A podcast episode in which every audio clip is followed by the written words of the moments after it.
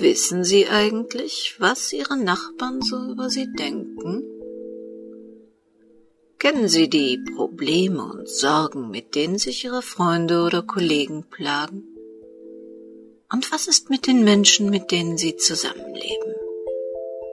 Was ahnen Sie von deren Ängste und Nöten? Sie glauben, das sei unwichtig, es gehe Sie nichts an? Drei von vier Mordopfern kennen ihre Mörder schon vor der Tat. Manche haben ihre Totschläger sogar geliebt. Willkommen in der Welt des Krimi-Kiosk. Willkommen in der Welt von Henrietta Pazzo. Bittersüß, ein Kriminalroman von Henrietta Pazzo in 17 Episoden.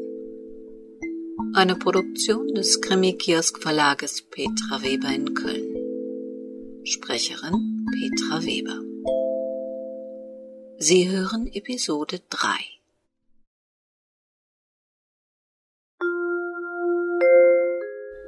Es wurde nicht besser. Die schwitzende Frau besuchte ihn täglich, hielt seine Hand, streichelte seine Wangen und raubte ihm mit ihren nicht endenden Tränen den letzten Nerv. Inzwischen wusste Hubert Mackenbach, wie das Ding mit der Flüssigkeit hieß. Vase. Wie ein kleines Kind hatte er sich gefreut, als es ihm wieder einfiel. Im nächsten Schritt musste er herausfinden, wie diese bunten, gut riechenden Sachen genannt wurden oder die klare Flüssigkeit, in der sie schwammen.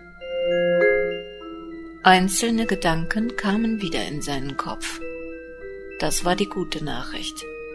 Die schlechte war, dass sie in seinem Kopf blieben seine Lippen bewegten sich trotz größter Anstrengung nicht. Aber sie waren nicht das Einzige, das sich nicht bewegte. Sein gesamter Körper blieb steif. Weder Arme noch Hände oder Füße konnte er bewegen. Dafür bewegte Anna ihn. Anna gehörten die lachenden Augen und das samtweiche dunkle Haar.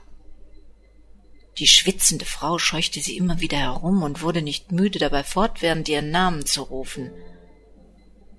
Wann immer ihm in seinem Kopf ein Wort für etwas Schönes fehlte, nannte er es jetzt Anna.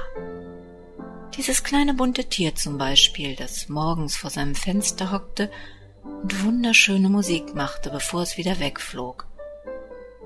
Oder diese warme Farbe, in die das Krankenzimmer abends und morgens eintauchte. Alles das blieb so lange Anna, bis er sich wieder an die echten Worte erinnern würde. Diese Methode erleichterte ihm das Denken ungemein. Für die unangenehmen Sachen musste er noch auf einen Begriff warten, bis er den Namen der schwitzenden Frau kannte. Ihr Name würde dann der Platzhalter für diesen pappigen Brei, der ihm eingeflößt wurde, und die komischen Behälter, die über ein Kabel mit seinem Arm verbunden waren. Ob er sich jemals wieder an alles erinnern könnte, ob er jemals etwas fühlen durfte, wenn ihn jemand mit Dr. Hubert Mackenbach ansprach. Die schwitzende Frau nannte ihn ständig nur Hubert. Hubert, erkennst du mich denn wirklich nicht? Hubert, wie konnte das nur passieren? Hubert, was für ein Unglück! Er hoffte inständig, dass diese Frau nicht wirklich zu ihm gehörte. Falls doch, wollte er sich lieber überhaupt nie mehr erinnern. Warum zum Teufel bewegte sich bloß nichts? In seinem Gehirn ging es doch.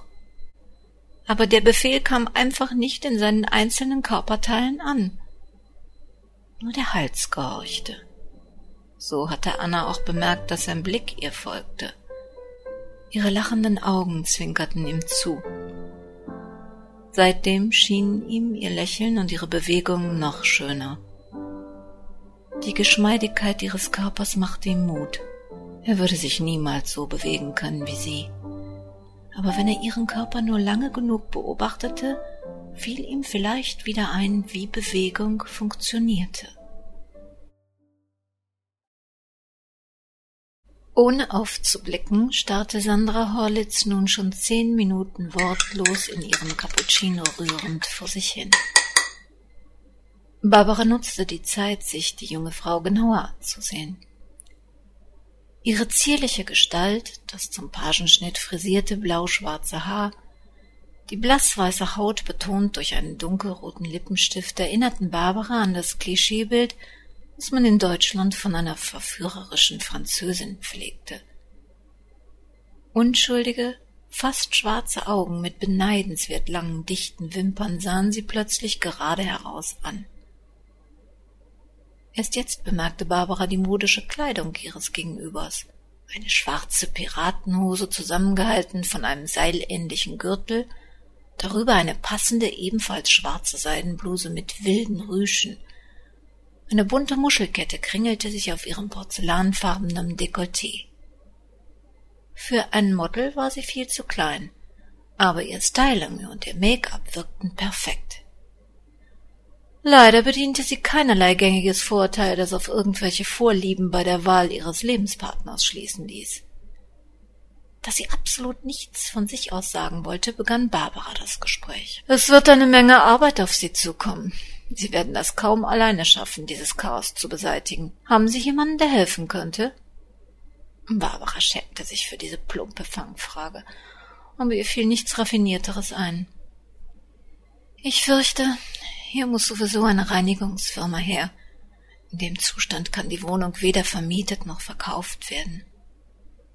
Meine Tante war so stolz auf ihre eigenen vier Wände. Ich bin froh, dass sie das nicht mehr miterlebt. Hm, diese Klippe hatte Sandra umschifft standen sie ihrer Tante sehr nahe. Es gab eine Zeit, da lief es bei uns zu Hause nicht so gut. Mit meiner Mutter gab es ständig Krach und mein Vater verstand mich überhaupt nicht mehr. In der Zeit war Tante Ruth für mich da, hat mir das Erwachsenwerden erklärt und meinen ersten Liebeskummer gelindert. Als dann meine Eltern tödlich verunglückten, wich sie nicht von meiner Seite, bis ich wieder klar denken konnte. Sie war immer für mich da. Sie war wohl eine sehr bemerkenswerte Frau. Zum ersten Mal spielte ein Lächeln um Sandras Mundwinkel. Bemerkenswert ist der richtige Ausdruck. Sie war keineswegs einfach oder den Typ, den man mit grundgütig umschreiben würde. Sie konnte fuchsteufelswild werden, und leise Töne kannte sie überhaupt nicht. In ihrem Leben musste alles laut, aber ehrlich sein. Kompromisse verabscheute sie. Solange ich denken kann, war ihr Leben immer ein Kampf für oder gegen etwas. Als Kind empfand ich das oft peinlich. Ich erinnere mich, wie wir an einer Supermarktkasse standen und Tante Ruth ungeniert in den Einkaufswagen der vor uns stehenden Frau starrte – die Arme wusste gar nicht, wie ihr geschah, als meine Tante ihr einen heftigen Vortrag über das Delfinsterben in Thunfischnetzen hielt und alle Thunfischkonserven aus ihrem Wagen nahm, um sie ins Regal zurückzustellen. Rettet die Wale stand über ihrem Toilettenbecken. Später als Teenager haben mich ihre Ideale mitgerissen. Wir sind auf sämtliche Demos gegen Tierquälerei gewesen, haben Pelzmäntel besprüht und für Peter geworben – war eine tolle Zeit. Aber es ging ja nicht nur um Tiere. Wir haben auch für Amnesty gearbeitet, UNICEF unterstützt und Unterschriften gegen die Herabsetzung von Schadstoffwerten im Trinkwasser nach EU-Werten gesammelt. Wo immer Menschen und Tiere gequält, vergiftet oder falsch behandelt wurden, Tante Ruth setzte sich ein. Barbara bewunderte solche Menschen, Ihr selbst fehlte der Enthusiasmus für derartige Aktionen. Sie konnte sich zu solchen Aktivitäten nie aufraffen. Wahrscheinlich standen ihr eine gehörige Portion Pessimismus und der Zweifel, dass man tiefgreifend etwas verändern könnte, im Weg. Dann war ihre Tante eine echte Kämpfernatur. Eine von denen, die in der Welt noch etwas bewegen wollten, vielleicht sogar wirklich etwas verändert haben. Das stelle ich mir sehr anstrengend vor. Das war es auch immer darauf achten, nirgends Kaffee aus ausgebeuteten Gebieten zu trinken, bloß keine Möbel aus Ländern, die Kinderarbeit duldeten, zu kaufen. Ich fand das alles wirklich richtig, aber mir war es auf Dauer zu viel. Es hatte etwas mit Tante Ruths innerem Bild zu tun. Sie glaubte, dass jeder Mensch, wenn er die Augen schließt und über sich selbst nachdenkt, ein inneres Bild von sich sieht. Sie hat immer gesagt, man muss dieses Bild nicht bis in alle Details verwirklichen, aber man darf auch nichts tun, das diesem Bild widerspricht. Das war ihr persönliches Geheimnis fürs Glücklichsein. Und Tante Ruths inneres Bild war das der jungen Jeanne d'Arc oder eines Robin Hood. Kämpfen für die, die es selber nicht tun können. Tiere, Kinder, Minderheiten, Unterprivilegierte. So war meine Tante. Sprachlos suchte Barbara nach einem inneren Bild in den Tiefen ihres Denkens. War das die Spinnerei einer engagierten Ideologin? Oder gab es tief in jedem Menschen tatsächlich eine Vision des eigenen Seins? Und wenn ja, als was sah sie sich in ihrem inneren Bild?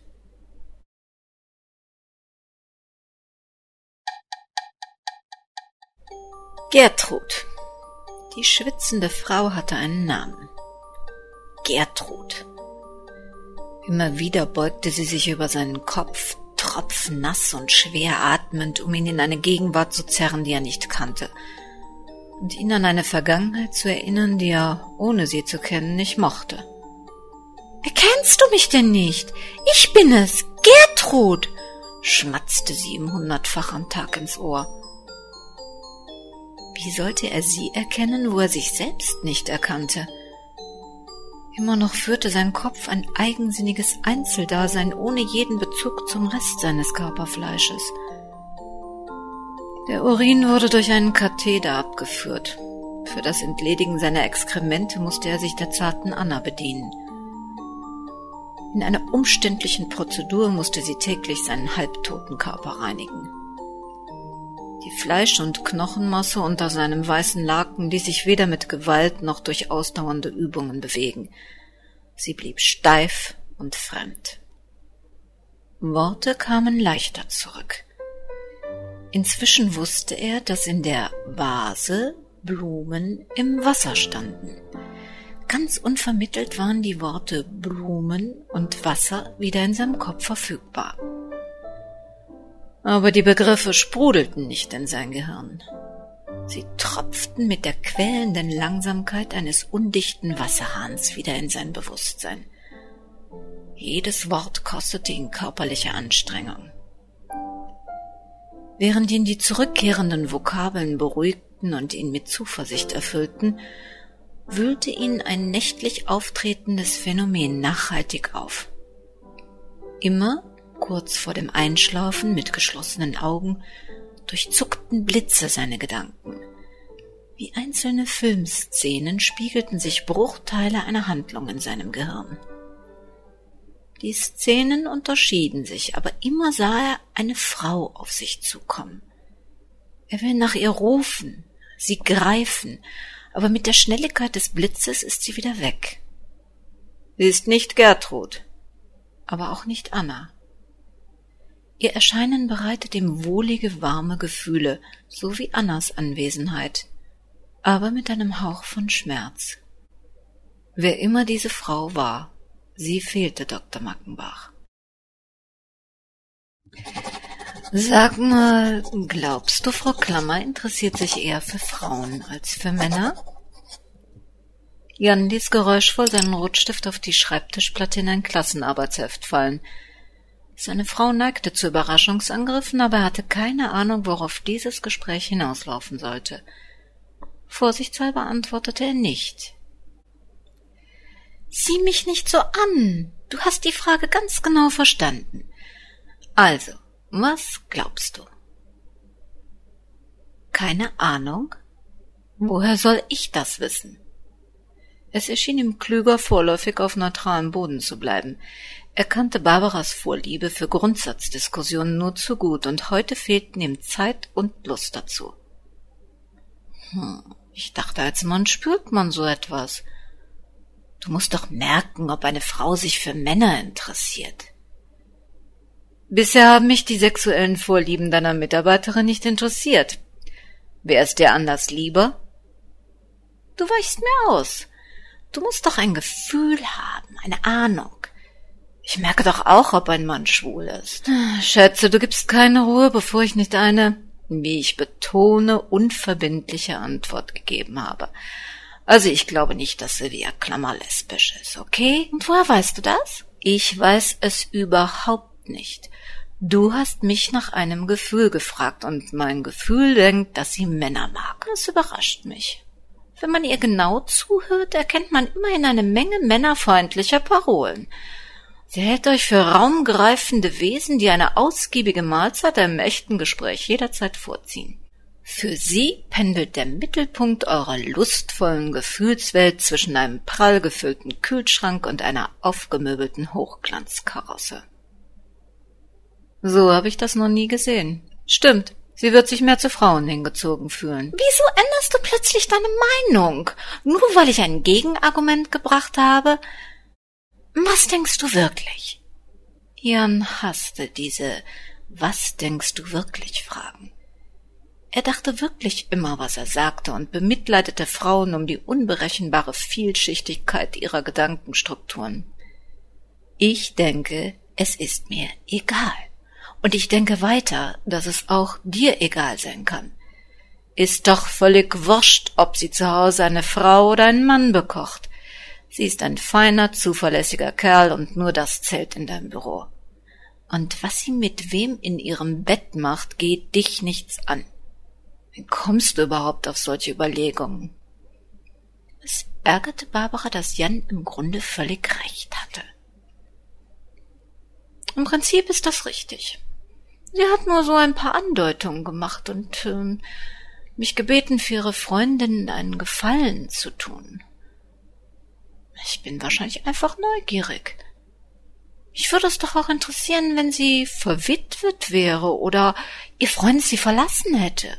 Man interessiert sich doch für jemanden, mit dem man wesentlich mehr Zeit verbringt als mit dem eigenen Ehemann. Hm, toller Vergleich. Verlassen zu werden oder einen Partner durch Tod zu verlieren, ist ein Schicksalsschlag. Nicht heterosexuell zu sein gehört wohl kaum heute noch zu den echten Lebenstragödien. Nicht in unserer Zeit. Würde es dich denn nicht interessieren, wenn dein Freund Bruno schwul wäre? Nein. Solange er mir keine Avancen macht oder sich unsere Beziehung sonst irgendwie kompliziert, ist es mir egal. Würde sich etwas ändern, wenn du herausfindest, dass sie Frauen liebt? Quatsch. Mir ist nur noch nie der Gedanke gekommen, dass ihr Leben solche Geheimnisse bergen könnte. Außerdem trifft sie meine spießige Ader. Bisher glaubte ich immer die aufgeschlossenere, emanzipiertere von uns beiden zu sein. Vielleicht ist es das? Vielleicht will sie dir nur mal etwas zu denken geben und dir beweisen, dass du auch spießbürgerliche Vorurteile in dir nährst. Jan widmete sich wieder seinen Klassenarbeiten. Könnte schon sein. Aber ich kriege das noch heraus. Morgen Mittag muss ich mit ihrer Freundin noch einmal in die geerbte Wohnung. Ich müsste eine lausige Anwältin sein, wenn ich das nicht herausfinde.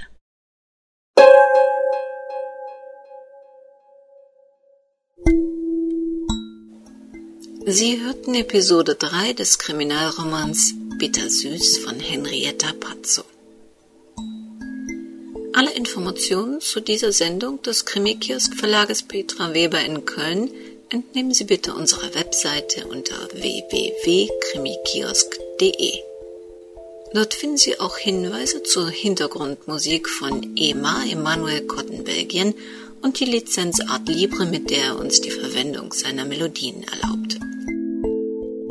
Im Vor- und Abspann hörten Sie Musik von tonpumpe.de. Sie können sich auf dieser Webseite auch in unserem Blog umsehen oder sich in unseren Newsletter eintragen. Wir freuen uns auf Ihren Besuch und auf die nächste Sendung.